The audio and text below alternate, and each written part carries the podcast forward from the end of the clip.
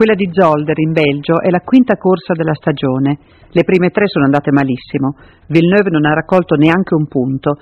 Invece nella quarta, Imola, è stato un soffio dalla vittoria. Al penultimo giro era in testa. In extremis lo ha sorpassato il compagno di squadra Didier Pironi. Ci sono già stati degli incidenti, alcuni spaventosi. In Giappone sono morte due persone del pubblico. Si erano piazzate in una zona proibita, troppo vicina alla pista.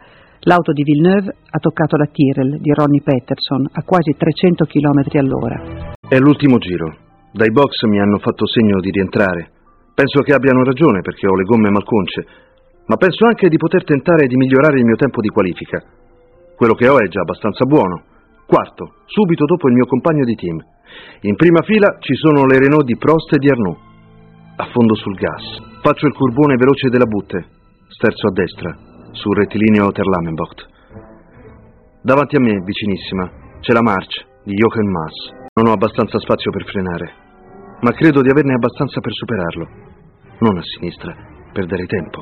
Meglio a destra, meglio a destra, anche se è più rischioso. Sentiamo subito il nostro inviato Everardo dalla Noce. Gilles, durante le prove cronometrate, le ultime mancavano 8 minuti al termine, ha toccato la ruota eh, posteriore della macchina di Max e volato letteralmente, ha compiuto un paio di tonneau, poi con la sua monoposto è precipitato, è il caso di dirlo, sull'asfalto, dove praticamente ha trovato la morte. La morte di Villeneuve non ha ingigantito la sua fama.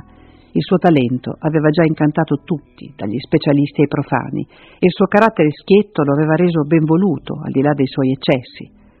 A dominare le reazioni fu un sentimento di perdita e di rimpianto, Gilles lasciava un vuoto incolmabile perché la sua scomparsa segnava anche la fine di un'epoca.